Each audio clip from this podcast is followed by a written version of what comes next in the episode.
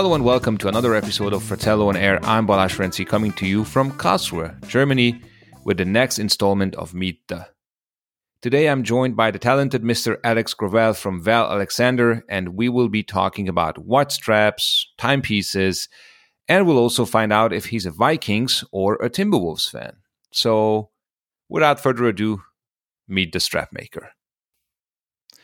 Alex, thanks for joining us. Um, right off the bat, what are you wearing today? Uh, I am wearing my granddad's uh, 1968 Omega Seamaster that he passed down to me nice. a few years ago. Yeah, it's wow. a very special watch.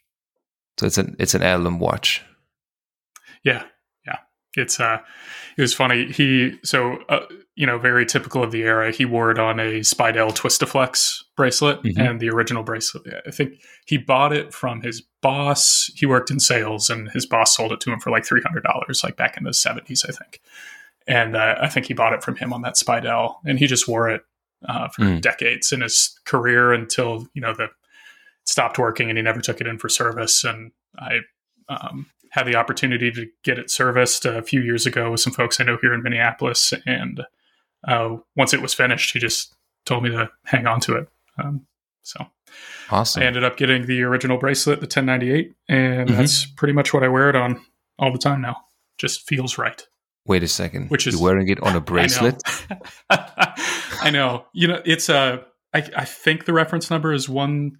166032 i'm not a big reference number person i pretty much learn reference numbers just long enough to know like a specific watch that I'm after and then I forget it. But I, I think that's the one. And just something about the dimension of the lugs, they're kind of short. And I, mm-hmm. I feel like it looks a little funny on a strap. Like it just, to me, it just looks way better on the original bracelet. And I just I mm. feel like it feels you right. Have, it suits have to create a strap for it, right? That's thin enough. I've tried several times. I just always find myself going back to the bracelet. I know that's that's um heresy for a strap maker. right, exactly. We're here to talk about straps, um, yeah. watches, of course, and, and things like that. But listen, before we get into that, uh, tell us a bit about yourself. You know, like height, age, weight, marital status. You know, the usual. whatever you want. whatever you want. whatever you want our listeners uh, to know uh, about Alex. Six four, love long walks on the beach, pina coladas, exactly. dancing in the rain. Big fan. Oh, I guess uh, as it relates to to Val Alexander, uh, you know, I've I've always just been somebody who loves to work with my hands. I used to uh, design and make furniture with my dad. Uh, I live in Minneapolis now, but I grew up in Arkansas. When I moved to Minneapolis, I, I just didn't have access to a shop and woodwork and welding. That's very uh, space intensive, heavy equipment kind of work. Sure. And so I moved up here, and you know I've been into watches for a long time. I started uh, getting really enthusiastic about them early in college, and by the time I moved up here, I was pretty deep. Um, had a couple nice pieces, had my Speedmaster, and um, was I it your first was, uh, real watch, your first expensive watch, the Speedy? I, I would say so. Yeah. Um, mm-hmm. I think before the Speedmaster, I had like uh, I think the the step was from Tissot actually. Uh, mm-hmm. Uh, uh, Visodate, Tissot Visodate, up to the Speedmaster, which I did in like a period of I think three months. And I remember making that first watch purchase and just like my stomach turning, like, oh my gosh, did I just did I just spend that much on a watch? but um, it has devolved ever since, and I've unfortunately found myself spending a little bit more on other watches. Um, but that's that's that's all part of the sickness. But um, no, I I found myself in Minneapolis. I was surfing on YouTube and saw a video of a, a guy out in England making watch straps entirely by hand, and I was like, oh, I could totally do that. And uh, I just I went after it, pumped in, you know, a small investment in some um, hand tools and materials, and just started started going. That was in November of 2018, and I established the formal business in March of 2019 sold my first strap in January of that year. So I've been at it for uh, three years, actually, in two days, three year anniversary. What has anniversary there? When, when yeah. did we? When did I actually feature you? What was the, f- the first time? Because of course we did one, and then we did a um, yeah. A second basically episode where we came back after a year, I think. So it must have been yeah. 2019, was it 2020? It was, yeah. It was late late 2019. I think yeah, you and I exactly. had initially touched base in August of that year, and then we got the article out later. Yeah, and who was the the strap maker from England? Uh, Equus. Yes, we Equus also I, I, also uh, reviewed them a, a, a, few good few years ago. I think must have been 2017 or 2018 when I reviewed the guys from Equus and beautiful straps. And not only that, but they had um, I, I, received one strap from them, and it was in in um, um, wrapped in this beautiful box and then it's just like a paper box, but like a you know like a hard carton box and paper box, and yeah. you opened it, and it was individually wrapped with a sticker and a little bow on it. And I'm not sure if they deliver every strap oh, like wow. that, but I guess so. It was really um, ver- very nicely done, I have to say, and and the video is also pretty enjoyable for for someone. I also like that stuff. I also watch you know hour long videos on YouTube of guys yeah. um, servicing watches and things like that. So. Yeah. It sounds like I need to step up my packaging game. All right. no, no, no, I, that was not. No, I'm sorry. That was not a complaint. no, not at all. Not at all. I mean, I have to say, I've seen you know so many packages. it sounds a bit weird, yeah. right? But I've right. seen so many, so many, so many straps by now, and um, um, no, it just stood out. I remember because it was it was almost too nice for, for what it was. And I said, am I supposed to take this out and put it on a watch now? And, and it's going to get wrinkled and stuff so uh, so yeah, that was a that was um, a very nice touch from them. So it's cool. That's great stuff. So what's your first memory? You know, like seeing a strap or thinking mm, I would be able to. Is that that YouTube video and you were just surfing around, or you were specifically looking for leather goods or something like that, or you just really wanted something that you can do in your apartment, as you said, because you were without a workshop? Yeah, it was it was literally, you know, I, I think a Sunday morning, just hanging out on the couch with a cup of coffee, just flipping through like uh, watch reviews on YouTube, and this video popped up. Mm. And you know, I've uh, I've had the opportunity to meet some great strap makers here locally in the area, and you know, I've I've had straps, uh, nice straps that I always liked. I never thought about making them, uh, and then I saw this video, and I was like, oh, like I didn't realize that you could do it with just hand tools. I always thought that you had to have like really heavy machinery and mm. you know tons of shop space, uh, big uh, cutting machines and sewing machines and um, all mm-hmm. of those kinds of things. I didn't realize it was so accessible. Um, you know, given the right amount of time spent on learning the craft uh, and, and teaching yourself how to do it well. So it's like, all right, well, hey, you know, I'm I'm pretty handy. I I can work with my hands all right. So let's give it a shot. Yeah, but it's a very different uh, type of work, isn't it? Like you said, you did you used to build is. furniture with your dad. That's that's big, yeah. heavy lifting and stuff, and machinery, as mm-hmm. you said, versus versus a strap, which is completely different. I I would assume. Yeah, it's it's been a journey. I mean, my if you go, I think if you go all the way back on my Instagram, you can see some. You know, I I would never sell straps that look like that today. I'd be embarrassed to to send them to clients. Um, but you know, we all start somewhere. Um, and it, has been a journey. It's been three years. Uh, it's every single year. I think my work has gotten better and better and better. Um, yeah, it's it's totally different. The the level of detail that you have to pay attention to, you know, with with big products, the tiny little details might fly under the radar for for people who aren't paying very close attention. But when the entire product is measured in millimeters, um, you know, here in the mm-hmm. Different measurement systems. When you get down to the tiny millimeter increments, um, it's inherent that somebody is looking at a finer level of detail in a smaller product. So you really have to pay attention. You really got to be on your game and make sure that what you're what you're selling is delivering at that small level of detail. How, how is that working with the metric system versus uh, you know inches and stuff? Uh, it is so much easier. I really wish that the US would just switch. It just makes so much sense when it's based on tens. You it know, does, doesn't and, it? And, and easy decimal place swaps. And, you know, uh, 12 centimeters is 120 millimeters. It's a very easy yep. conversion. And uh, it's funny, too, because it's very difficult to find fine uh, measurement instruments that measure in metric here in the mm-hmm. United States, like going on Amazon and like trying to find a um, precision caliper mm-hmm. to to measure lug width. Uh, they're all like the, I I had to buy one in inches, the dial is in inches. They have like a measurement scale for millimeters on the on the long piece, but the dial that measures like down to the thousandth of an inch is in. Uh, I don't even know what the measurement system is called, imperial or. I, Imper- yeah, I think so. Yeah. Um, yeah, well, I, I, yeah, I have I, one from eBay for like ten dollars, which has millimeters and inches. You can flip with a button. I can send you one, man. That's no problem. You, the dial does? Yeah, yeah, yeah. It's like a quartz. No kidding. Uh, yeah, yeah. It was a. Uh, it's called. Uh, uh, what's it called? Wait, it's on the table. Electronic digital caliper. Yeah, nothing special. And okay. um, carbon fiber composite digital caliper. And I, I think it was pretty cheap. And you have three buttons: on off button, a millimeter uh, or inches button, and a zero button. And well, um, maybe I'm just not looking hard enough. well, I, I know your address, I think, so I can. I'm, I'm happy to send you one. And I think the best calipers in the world. Fun fact: I have a friend who's also a leather. is a shoemaker actually, so he's he's making oh, shoes, wow. but also other leather goods. And he's making a shoe for me. Well, I mean a pair of shoes. I hope it's going to yeah. be ready soon. He said that the best calipers are coming from Japan. I never knew oh, that. Definitely, yeah, never knew that. Yeah, the caliper I have is from. I, I like I like mechanical or analog calipers, so it has like mm-hmm. physical analog dial on it. it. Mine's from Japan, but it's in inches. It's yeah, I have I one. Swiss they made. Don't, they don't use that measurement system over there. They use metric, right?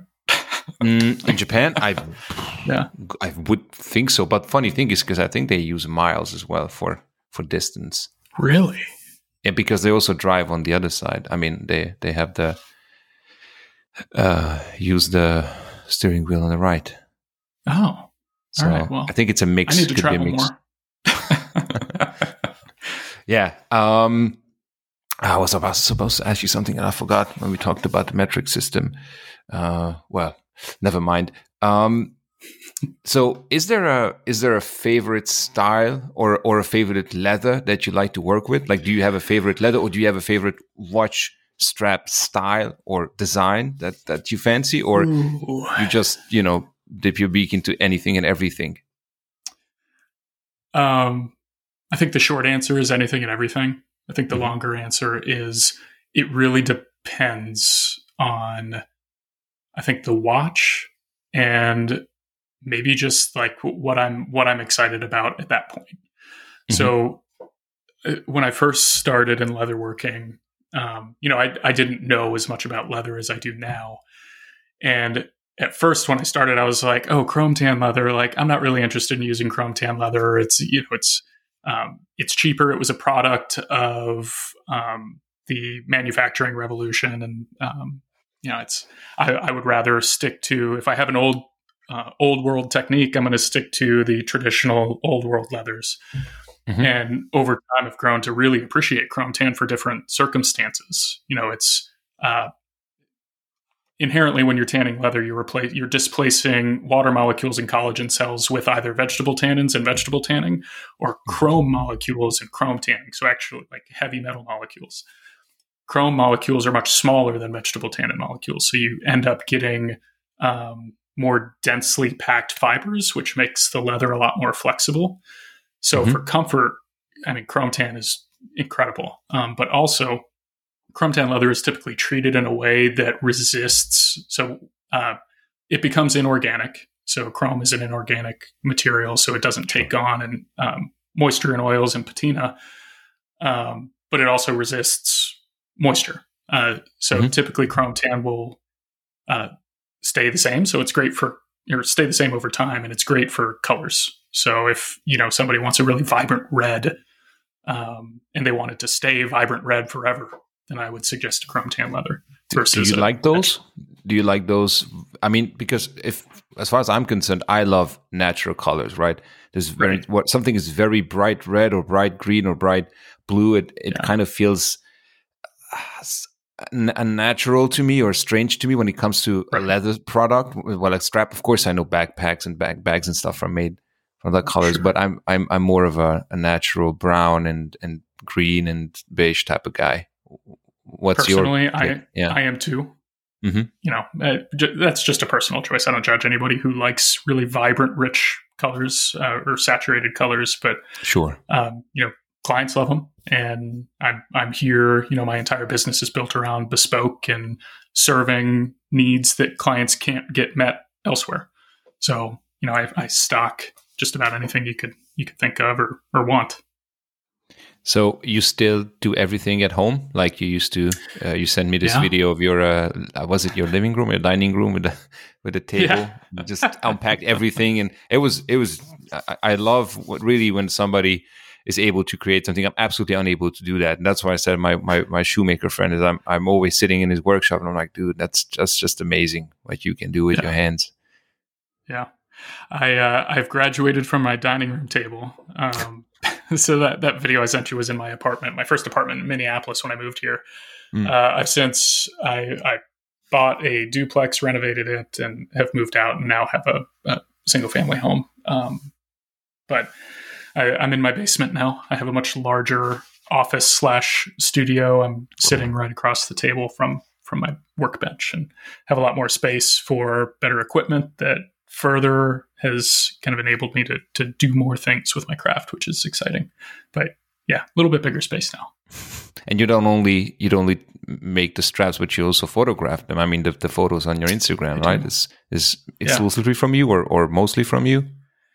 Yeah, the, I there was a period, and I think the last review that we did, um, mm-hmm. I had sent over some ready-wear straps that I had done with a manufacturing partner out in um, Asia, and I had those professionally photographed by Ty Alexander over here mm-hmm. in uh, Wisconsin, who's a, a, good friend of mine.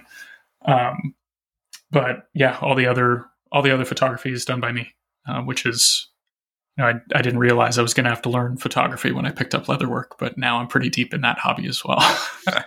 yeah, guess what? And I never thought I'm going to pick up photography when I started writing for watches, and then I realized yeah. it's it's uh yeah it's a rabbit hole and it's uh, yeah. it's a very very deep rabbit hole buying all the lenses and cameras and yeah, really batteries is. and upgrades and stuff like that yeah and um, when we talked about straps i thought you're going to mention your your signature racing uh, straps because this is something that i i've been yeah. seeing this for a while now um yeah and for those of you who don't i mean obviously this is a podcast so do you mind explaining how that came about and how do you make it and how because it doesn't look like a race like when you think of racing straps right you look you think yeah. of a leather strap with holes in it and this is something different right yeah it's uh so just to kind of briefly explain it it's just a, a traditional strap silhouette with a uh, kind of large oblong uh, cutout in the center of the top of the strap, kind of if you think before the holes on the long piece, uh, closer to the lug, maybe a, a 40 millimeter cutout with a relief that exposes a different color of leather um, uh, I- inside of the strap. Yeah, very cool. Um, and and folks can go on the website and check out the gallery of my straps, and I think it's the first one there. But um, yeah, that I got a message from a designer friend of mine who works with some watch brands here locally in the Twin Cities, asking me um, if I could come up with a unique nautical design. Mm. And I, I, that was actually the origin of it was um, my thought of all right, how am I how am I going to create something nautical that's unique that hasn't been done before? And I just started iterating, and I ended up coming to this design and when I actually made it, so I, I designed it in my vector software where I make my templates. And after I made it, I thought, you know, this doesn't really look nautical. It definitely looks sporty and more yeah. like racing oriented. So uh, that's the way I decided to brand it. Um, but it's it's been a really popular style for me. I actually just shipped one out uh, a few days ago uh, to a new client. I think in um, Arizona. I think that one went. Yeah, Very it's um, cool. it's it's been unique. Some good reception on that design. It's been a lot of fun. So is it like three pieces? Like you have the lining at the bottom, and then you have kind of like a sandwich, yeah. uh, exactly. sandwich strap. Mm-hmm. Yeah, exactly. It, it's it's the same construction method as if you were to just add some full width padding to the top of the strap above the holes, mm-hmm. just with that center perforation in the middle, uh, just to expose what that leather is. Gotcha. It's difficult to execute though because you have the grain side showing and grain. Uh, I typically use a uh, French goat skin for that mm-hmm. sandwiched uh, piece of leather, and it doesn't accept glue very well. It's very difficult to adhere while you're constructing the strap before you can get stitches into it. Um, I, have figured out a, a, method that that works pretty consistently now. Yeah, they look, they look pretty nice, I have to say, and, and something you don't yeah, really see too often. Um, yeah. Another one of my favorite was I, it was a while ago. I saw that one you made for uh, an Omega Dynamic, the one with the yeah. hole in the middle, which is I have one of those watches and I have the bracelet and I oh, have cool. the straps as well. And the straps are really uh, hard to come by now because obviously it's a, yeah. it's a vintage uh, vintage watch. But but uh, that that must be interesting project to do something like that. It, it was, yeah. It's um that actually came from I, I work with a couple um, authorized dealers here locally uh, when you know when clients come in and they're looking for something that they don't have they typically um, either send them directly to me or, or, work with me on behalf of the client and that was one of those where we were they were kind of working as a as a middle person and um, yeah it was it was a really fun design I'd never done anything like it it was a really challenging uh, strap to make uh, with precision. Um, mm-hmm. You know, that, that, was the first time I had ever done anything like that, and it, it was a fun problem to solve. And have you done have you done another become, one since? sorry. Uh, yes. Yep. Just one other. So I've done two now. Um, okay. Yeah. And did you have a template or something like a like a? Did they bring you the old one so you had to you could copy the measurements or? Yes. Yeah. I, I went and picked up the watch uh, so I could get some really precise measurements to to make sure it was going to fit. And I ended up finding pictures of other straps online and was able to to take some dimensions from them as well uh, and created my own template. Mm-hmm. Yeah, for those of you that don't know, this is like a one piece leather strap, where the kind of like a NATO when a uh, but in the middle it's much wider and there's a hole in the middle of the leather and the this dynamic is uh, it has like a retainer ring on the back. So you unscrew the ring, you push the watch back through this hole, and then you screw back the retainer ring, and that holds the watch in position. And you can also yeah. use it for a bracelet. Um, and there's also another option where you have um, the watch doesn't have lugs, right? Because the, the, the retainer ring keeps it in the in the leather strap. And I have a ring. When I bought mine, it came with a ring which had um, lugs so you can actually no attach kidding. any normal, uh, yeah, any normal watch strap. I think it's a 20, 18 or 20 millimeter. Yeah, if you go on Fratello and you search for the on Omega Dynamic article, shameless plug, uh, you'll find my article. And I think the pictures are with this retainer ring thingy, or like not this this this ring in between the retainer ring and the watch case, which has two uh, the lugs, and then you can add normal straps. Oh, very uh, cool. Yeah, it's definitely. I'm gonna have to fun, pass that along watch. to that that client. I'm sure he would uh, enjoy grabbing one of those if so could. somebody said to me that these these uh, lugs or let's call them lug rings i'm not sure yeah. these are not uh, official omega products and they were made in the oh. in asia back in the day um, yeah. but funnily enough most of them i see when they pop up most of them pop up in scandinavia so hmm. either everybody from sweden and denmark went to asia in the 70s and bought dynamics or something is fishy with that with that story. I'm not sure. I'm really not sure. I, I haven't asked anybody at Omega yet, but but you, you, don't really see it often. But um, yeah, but that's I, that's a challenge finding those straps now. The the normal oh, dynamic sure. straps. Yeah. So um, I was thinking, you know, when you talked about watches, and um, obviously I was browsing your your Instagram the other day. Do you have like a well? I guess I, if you if I look at your Instagram, you already answered the question, but is there a benchmark watch, like a model that you have in mind when, you know, when creating new straps or, you know, are you the type of guy who just, you know, that like follow trends and, and tries to cater to the audience?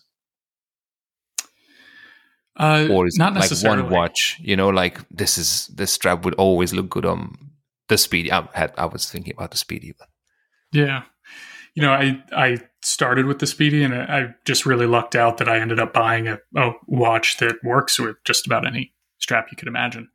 But mm-hmm. um, you know, all of my work is completely client driven. Um, I my entire business is based on bespoke, made to order straps, and you know the the way my my ordering process works. I've got a, an ordering forum on my website where clients can go and, and kind of build their strap, if you will um, and and really take full autonomy in designing it themselves in every single aspect that can be customized. They they make their selections on how they want mm-hmm. it to look, and um, I get that order. Um, I review it. You know, at, at, the very end, I ask what watch they're putting it on. Um, so there, I can verify, you know, lug width, and I can also kind of make sure that what what they're looking for is going to accomplish what I think their vision might be. Mm-hmm. Uh, and I usually will respond back to them and say, "Hey, you know, but with this watch, maybe this this may not be the right selection. Maybe I'd recommend going this way instead. Or if you do this, this is the way it's going to look. Is that what you're trying to achieve?" Uh, mm-hmm. Uh, and just have a little bit of dialogue with them to to really, you know, my my straps aren't cheap. They're not the most expensive in in the bespoke world, but you know, they're they're certainly you know not throwaway money. And I sure. just want to make sure that clients uh, are, are, getting a product that they're going to be happy with over the long term. And if I can help uh, kind of mitigate any issues down the road up front and early, uh, mm-hmm. that's a, that's always better for both of us. So always happy to consult in that way. But um, to answer the question, uh, I use uh, lately. I've been using my IWC Mark 18 quite a bit mm-hmm. for a strap model.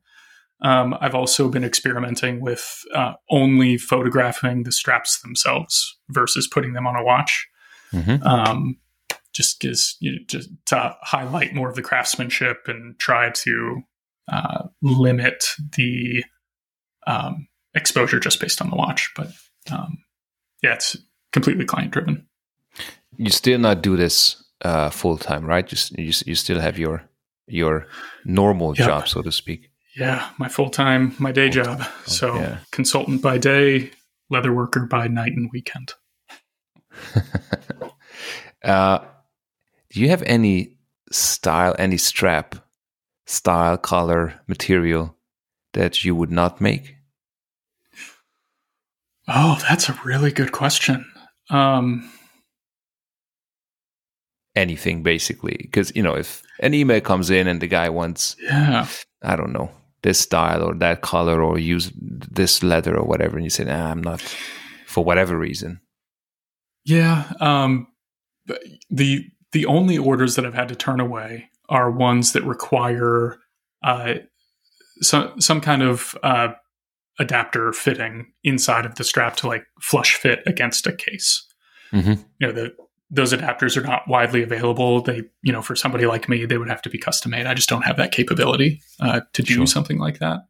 You know, I've I uh, purchased a, a, modern Cartier Santos, the midsize, uh, a few years ago, and have, I mean, I wish that I could make straps for it. I know somebody else is. Um, the connection mechanism that Cartier has manufactured and developed is patent protected, so it's you know I, I don't want to replicate it. I don't want to get in any get in any hot water with Cartier. I, I haven't. I've hired a couple um, product engineers or mechanical engineers to try and find a way to create a a unique novel adapter that would engage with the Santos, um, mm-hmm. so that I can make my own straps for it. Haven't been successful, unfortunately.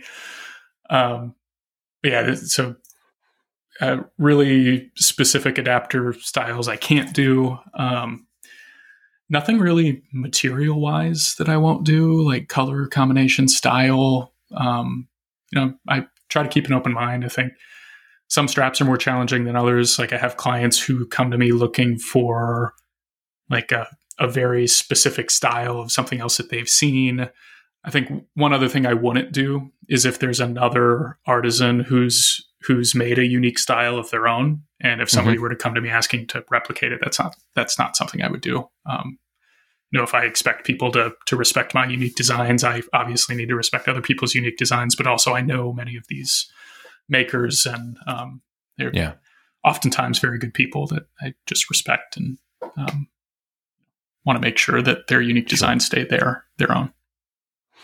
Yeah, to totally get it. I mean, there's there's been some some talks about certain NATO like or whatever straps uh, in the industry that's been copied, and some, that one guy yeah. says that they copied me, but the other one said that no, they copied me. So I, I totally yeah. get your uh, totally get your point. um, so when it comes to you know the company Val Alexander, what are you most proud of? Um, could be anything. Could be a strap. Could be whatever. What are you most proud of when when when it comes to Velle Alexander? Yeah, uh, first thing that comes to mind is the feedback that I've gotten around my attention to uh, attention to detail. Um, you know, I I pride myself on just excellence in every area of my life or you know maybe if i haven't achieved excellence it's a it's a constant pursuit of excellence so when clients when i get feedback about how happy they are or how excited they are about you know even people people compliment me on my back stitches you know like tiny little things but th- these are the clients i work with you know they they are they want something very specific that's why they come to me um, mm-hmm. but they'll compliment me on very specific things. And if you go look at my reviews, none of them are filtered, by the way. I don't restrict uh, anybody's feedback anywhere. So you go mm-hmm. to my website, you can find my Google reviews. I still have a presence on Etsy. You can find reviews there. Um, consistent five star ratings, and almost everybody mentions it, mentions attention to detail. So that's something I'm very very proud of. Um, I think the other thing is just, you know, I, I've always had the itch to be an entrepreneur. Uh, ever since I was a little kid, I remember I I grew up in a trailer park in Indiana. You know, we didn't we didn't come from a lot of money, uh, but I would like sit on the sidewalk and try to sell my drawings to people who were driving by. Mm-hmm. And I wasn't very successful there, but that just to illustrate my kind of desire for entrepreneurial ventures um, young in life and to finally have built something that is actually, you know, successful I think mm-hmm. you know by, by business measures and personally, I, I, feel that I've been successful in what I'm doing. It's still a side business; it wouldn't sustain my entire life, but um, you know, just I'm proud of building something and hopeful about what it could potentially become, and just continuing mm-hmm. to build and grow and see where it goes. You know, it's something that's very exciting to me. Sure, for sure. I mean, absolutely. Your your straps are marvelous. I mean, uh, anybody can read my reviews. I'm not absolutely not biased, but but I'm I'm very you know um, basically every time and every time it's been two times you send me straps i'm blown away by the by the quality and especially because it's it's you know that it's handmade. I mean you can replicate this quality with machines sure. Maybe even better ones. But when it comes sure. to from start to finish from a big piece of leather and a and a stencil and a and a knife up until putting it in the in the package and shipping everything is handmade. That's uh, that's something yeah. else. And um, and you, should be proud of your work because it's really really really beautiful. So kudos. I appreciate you saying that. Thank you. Absolutely. So what's the actually i was thinking when you were talking about you know it's still a side business what's the plans for 2022 and maybe let's say for the next five years? You want to move this grow this or are you happy where it is? I i am really conflicted with that. Um, the way that i've so I, I would love for it to to grow and become my full-time gig and uh, and create something really special in the world um, um, I think the way that I've built my business up to this point, I I am the biggest bottleneck. My um, ability to commit my time to making straps. You know, each, each strap takes usually a minimum of three hours. I would say the average strap takes four to five hours to, to make because mm-hmm. it's done entirely by hand from start to finish. So, you know, you can only charge so much for a strap, I think. Um, sure. Uh, and I think operating within those levels of acceptability for what people are willing to pay for a small leather good I am going to be the biggest bottleneck. It's going to be time and, and production. And I was thinking through what would it take? How much time would I have to give to be able to get this to a point where I could sustain my life mm-hmm. with just Velle? And I'm essentially buying myself a full time job plus. And, you know, when I think through uh, building a, a really successful business, that I don't think that's sustainable over the long term. I think it could be sustainable over a short period of time, but I, I would need some help at some point because that's just to sustain my life as it is today. You know, I'd be working a full 45 hour week, uh, making straps full time. And then I have to think through, well, how, how much time am I, am I able to dedicate to photography or mm. to working directly with clients for consultation? So I, I think that's a big question mark for me. It's uh, what's realistic, I think, is the question that I have to ask myself. And, you know, unfortunately, we're not lucky like um, some Eastern countries who have access to incredibly skilled leather workers. I mean, there are some incredible artisans um, in the East who are doing really, really great work. Uh, you just don't see that very often in, in the United States. Um, you know, I'm I'm connected with some folks who make straps here, but you know, most most of uh, those groups are making them in more of a mass manufacture way, not necessarily mm-hmm. like huge scale, but um, definitely mass manufacture methods. And that's not what I want for my brand. Um, I will always want it to be 100% handmade, focus on bespoke, and that's it's it's a challenge to scale. It's, it's a challenge to plan that scale. So I, I would like to. I'm actively working on figuring out how might I do that um, in, in, the time that I'm able to, to dedicate to it. Um, but it's it's definitely a question mark. You need a partner that's just as crazy about straps as you are, you know, and then I know, and the, who's who's willing to go on the journey early uh, before it's you know necessarily exactly. gonna gonna make anybody a whole lot of money. But yeah, yeah. come on, baby, let's do some pictures now. yeah, straps. And let's pick. Maybe somebody will hear this podcast and reach out. I don't know. you can also use the link on your Tinder profile if you have one. If you ever if you ever set one up, just feel free to. I can give you the raw material, and then you can take this. I think my fiance would have something to say about that. I don't think she'd be much of Oops. a fan. Well, I'll just tell her it was Balazs's fault. Eh, no, no, no, no, no, no, no. I'm sorry. no, but but I, I, I totally understand the challenge. I mean, it's um we I, I just talked to uh, a, a, guy Terry Terry Craft that I, I reviewed his strap last year straps last year, and um, he just messaged oh. me the oh. other day. He's a, a guy in Canada, right? And yeah. he said, um, "You know what? I'm quitting my job." And I'm gonna I'm gonna do this full time. And I have to say, wow I don't know if it's a if it's a a silly or a ballsy move, but I think it's the latter. Like you really have to, and I'm not saying that you should quit your job, right? But right, right, right. This is really the type of determination that that I'm saying. Okay, this is this is not bad. You may be yeah. you may be the the silliest person in the world, or you're the smartest, and you have it, but you definitely have a vision. Um, yeah, and yeah, you know, I could I could argue either way. You know, if you read sure. if you read up on Adam Grant, he wrote a book called The Originals, and in there he was talking about the guys who started Warby Parker, and they moonlighted it until it got to a place where they could comfortably transition over full time. And mm-hmm. Adam Grant would advocate for that for that method. But then, if you watch shows like Shark Tank, the sharks are constantly telling people quit your job so you can focus 100% of your time to to get it to where you need it to be, and you'll have that motivation because it's the only thing you got. Yeah, so but I, I get motivation will not pay the rent, right? That is very true. I would, if I were going to do that, I would need to have you know a fair safety net in place mm. to get me by for at least a couple years. I think, but yeah, yeah we'll totally. we'll see. Totally. So let's chat a bit about watches because we kind of touched them, and you talked about the the Speedy and and the other other Omega. But so, is there a favorite brand and model? Is is that Omega? Safe to say, or do you have something else? IWC, perhaps? I don't own one, but I love Lange. Um, mm-hmm. Huge fan. I just, I love their design aesthetic. I love their kind of tumultuous history and and what they went through, and to to come out on the other side of, you know, the Soviet occupation yeah. in Eastern Germany and to rebuild this beautiful historic brand um, and I, yeah, again, their design language just really speaks to me and German engineering. It's, um, yeah, I just. So that's on the wish list? Oh, 100%. Yeah. That's um, the. Which one?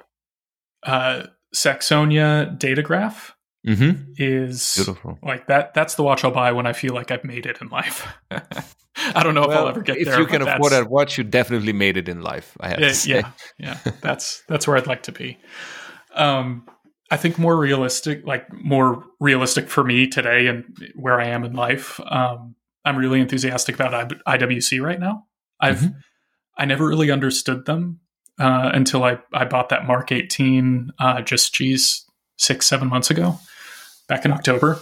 Um, and I've just been reading up on their history and have just really appreciated them as a brand and what they do. And uh, I, I really appreciate their design language as well. Um, I've I've always personally stuck to really uh, kind of uncluttered dials, very minimal um, kind of looks, mm-hmm. and I'm finding myself getting really interested in like IWC big big pilots uh, mm-hmm. or big crown and their chronograph models, and they have a they just did their annual AMG edition uh, chronograph that has a carbon fiber dial that is not something I ever would have considered previously up to this point, and I'm just finding myself getting really excited about that. And uh, it's matching your car, right? yes, it does. I, I, I, don't. Did you know that? I don't. I don't know if you knew that. Yeah. Oh, okay. Yeah. I, I don't know which one, Mercedes but it's a, it's a Benz, huh? Yeah. Yeah. I'm a. Uh, I, I've I've owned and driven the kind of the three kind of accessible German luxury cars, if you will. So Audi, BMW, Mercedes, and uh, I'm definitely a Mercedes guy through and through. So which one? Which one do you have now?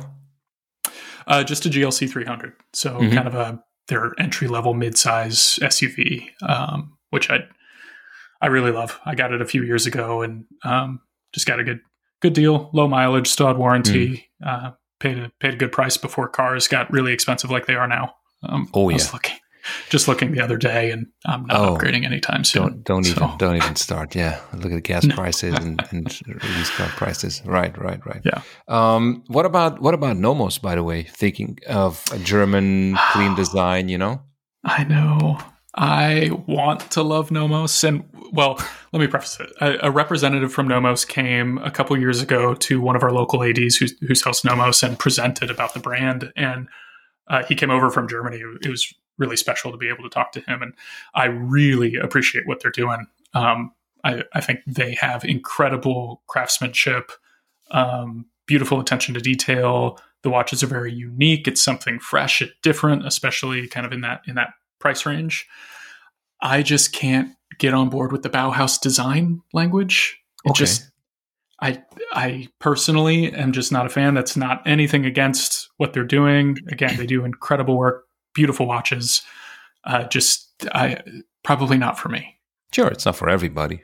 But yeah. you know, when people talk about clean German design, that's what they yeah. they often refer to Nomos or Junghans, the Max Bill collection. But definitely right. the the the Bauhaus is a very specific era in design when it comes to yeah. everything basically not, not, houses and, and furniture and and uh, watches uh, absolutely so so uh, i mean you know with lange you're you're you're safe that's that's a, a wonderful company and yeah. watches are absolutely uh, you know, breathtaking w- one watch we're talking clean watches have you seen Holthinrichs um, in I think it's uh, uh, Delet. Is it Denmark? Not. Um, it's Denmark could, or the Netherlands? Sure. To be honest, it doesn't ring the bell, but could be. Okay, they're going to be really angry with me if if that. Well, they're not going to hear. That. Well, I don't know. Fratello is pretty big. Hey, they might come on. Let's hold. Oh, hey, come on. no, I'm thinking. I was thinking through the lens of me. It's like, oh, they're not going to listen to me, but oh, I'm on. You're Fratello. Be mad at me they, for they not knowing your brand. um, no, they they do 3D printed watch cases, like completely. Oh yeah, yeah, yeah, yeah, yeah. Yeah, it's they're beautiful. Oh my gosh, they did a special edition with the rake, um, maybe a year ago now, and oh my gosh, if that watch had a date, I'm a I know this is very polarizing for people. I, I love a date. I use it very often. And it, I find when I wear watches without them, I am constantly kicking myself that I don't have it. But if that watch had a date, I would buy that thing in a heartbeat. It is gorgeous. I love the design. Um, I can't remember what they call it. It's like brutalism, uh, something I can't remember, but just incredible and 3D printed. And they make them in precious metals too. I think they did the, they've done the first solid gold 3D printed watch in the world um, and it's just incredible. They're beautiful. You mean? Wait a second. You mean the Holthinrichs, right? Yes. Holthinrichs. Yep. Yeah, they're Dutch. Dutch. They're, okay. They're Dutch. Yeah, and this is a this is a brand that I personally have not been there, but but the guys from the Netherlands, they've been to the to the so Robert Jan in Jorg and Bert, they've been to the, yeah. to the workshop. Um, and we have a, a, a, common friend who was a friend of the brand for a while, uh, or, or he is a friend of the brand. Uh, yeah, Holthinrichs. Yeah, it's a um, there. It's a, it's a Dutch dude actually, in, in based in Amsterdam. So um, you Got know, it. The the Hague and Amsterdam not and, and Rotterdam, they're not too far from each other. So you can uh, hop in the car or hop on the train and just be there in i don't know 20 30 minutes yeah yeah i know i know now i was i was okay so was you know them you're safe you can yeah. just blame it on my terrible american pronunciation no no no no so. no no no, no. i'm not sure if he's gonna listen but hey yeah Holthinrichs that's the one that's the one um yeah. so if you could create a strap for for a special watch it, it could be like one model like you know the watch of i don't know the paul newman daytona or it could be a, a model in general. Which one? Which watch would that be? Oh, um, oof, that's a tough. These are great questions. Thank um, you. well, very thoughtful. That's what I do. Um, you know, I I don't really think about straps that way. Um, mm-hmm. I I think through, you know, how well can I execute this this thing that I'm making and does it work well with the watch that it's going to be on? It's less about kind of aspiring to a specific watch and more the balance between is what I'm making going to fit the the, the mm-hmm. thing that we're going to put it on. Um, I don't I don't know that I have a specific watch that I'd really like to make something for. I think um, I've I've been excited lately that I had my first uh, FP Journe client. Nice. Uh, which is you know I think uh, Jean Rousseau makes beautiful straps. I know a lot of FP Journe guys go to them and, and they're they're wonderful. And I had the opportunity to, to make one myself. And they have a you know obviously a curved lug, uh, which which I do lots of. But finally had my first Journe client, and that was a lot of fun. But um, I would say uh, something that I appreciate uh, a very unique watch of a maker, a, a, friend of mine in California, Attila Azadi, maybe you've chatted with. I don't know. I, I know of him.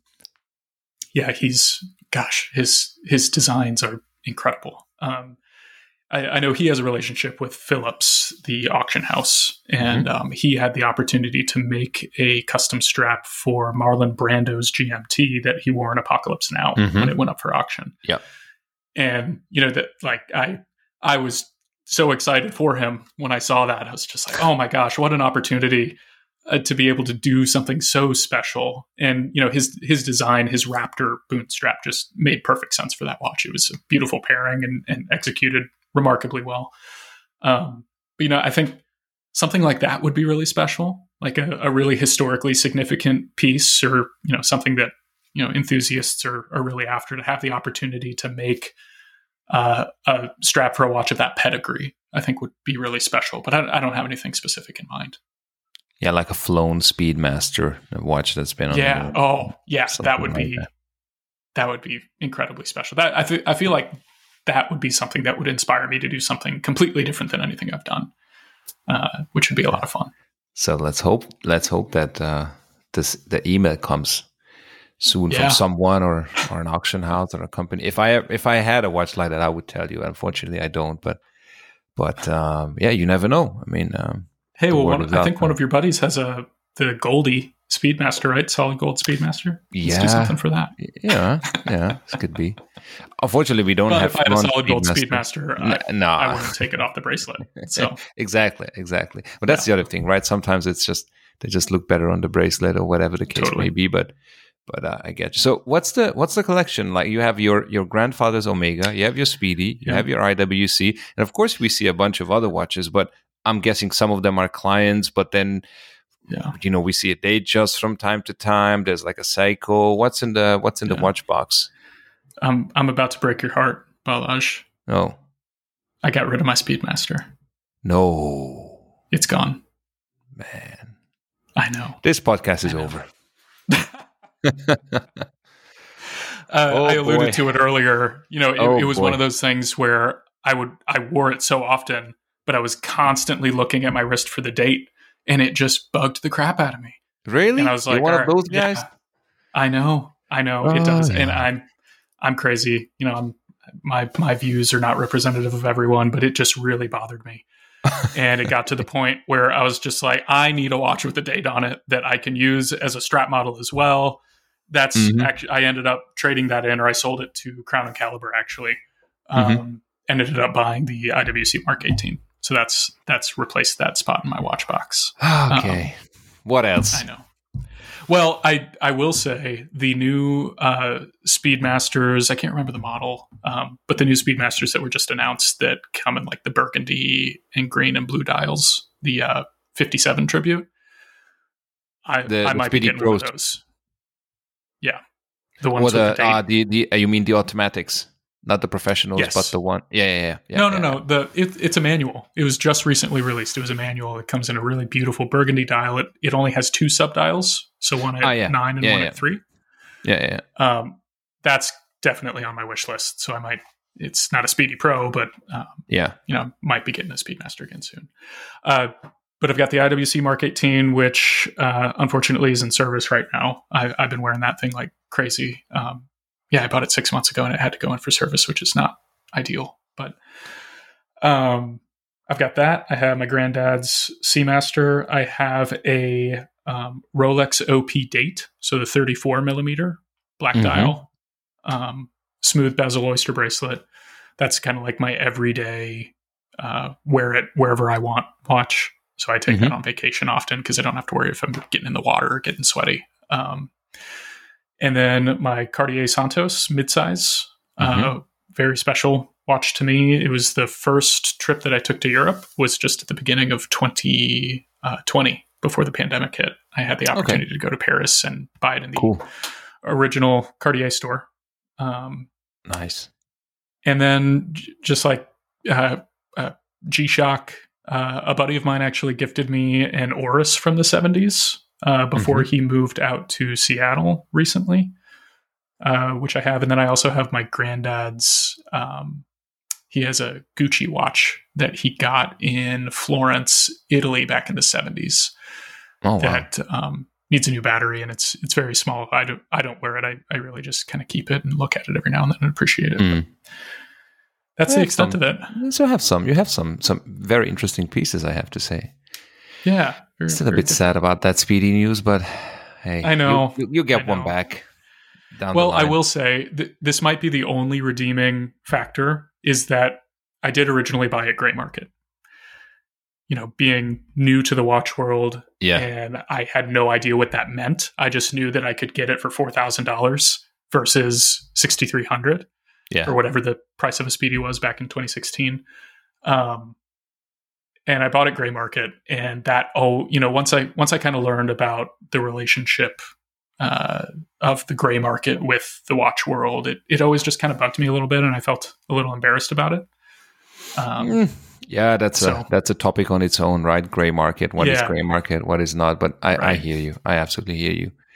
So um, I'd, I'd, like to buy another through legitimate means mm, down the road. mm, gotcha well, as I said down the line, I hope that I really truly hope that uh, you know the the business takes off to the point where you just say, ah, why not? What the hell? I'm gonna pull the trigger on that speedy or whatever, whatever, to. whatever is on. Uh, hopefully on the line. Yeah, sorry, and I, I, let's not let's not be um, you know, let's shoot for the stars. So listen, yeah. what what um what I'm thinking is maybe let's do a, a you know let's play a, a this or that game to to finish okay. off the podcast. How do you say about that? So um, here's a, here's a few questions: strap or bracelet? Strap. Nylon or leather? Leather. Omega or Rolex? Oh, Omega. Dressy or sporty? Sporty. Every day. Uh, buckle or deploy and clasp? Buckle. Twins or Vikings? Neither. I know that's that's like the worst answer. I just I have never Wait, been somebody who paid attention to sports at all. Here's the next. Oh, okay, here's the next one: Wild or Timberwolves? then uh, again, yeah, I, I, I, I don't know. Maybe Wild hockey seems more interesting to me, but I don't watch either of them. Okay, sorry, Minnesota. they love you for that. They cradled you, man. Look yeah, what you did to them. Oh, um, oh no, that that's why the teams lose. nah. People like me who don't pay attention, they're not amping folks up. It's time. Probably it's time. Uh, yeah. GMT or world timer? Oh, um, GMT. Okay. East Coast or West Coast? West Coast. Camping in the woods or lounging on the beach? Lounging on the beach, sipping a tequila drink. Nice. Uh, SUV or convertible? Uh, SUV for practicality, convertible for fun. That's cheating. Okay. Uh, okay, SUV then. I'm Saffiano, more practical. Saffiano or Epsom leather? Ooh, Epsom. Oh yeah, every day. Oh, okay. definitely. Yeah. Okay. And the last question, where you already answered it, but I have, I mean, it's on my list: German or Japanese watchmaking? German. But I guess that's yeah. German, I, right? I right. love love what the Japanese are doing, but my heart is with with German watchmaking. Well, I mean, you said German engineering, German cars, German watchmaking. Yeah. It makes sense, right? So, yeah. um, a German SUV on the beach yeah. in the West Coast.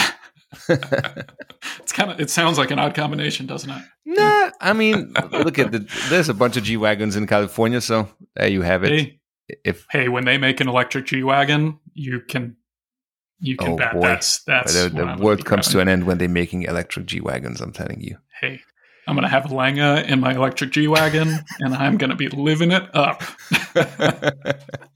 well, listen, um, before we before we sign off, um, tell us or tell the, the listeners how they can find you. I mean, we talked a lot about Instagram and your website. So just, yeah. you know, just plug your stuff, man.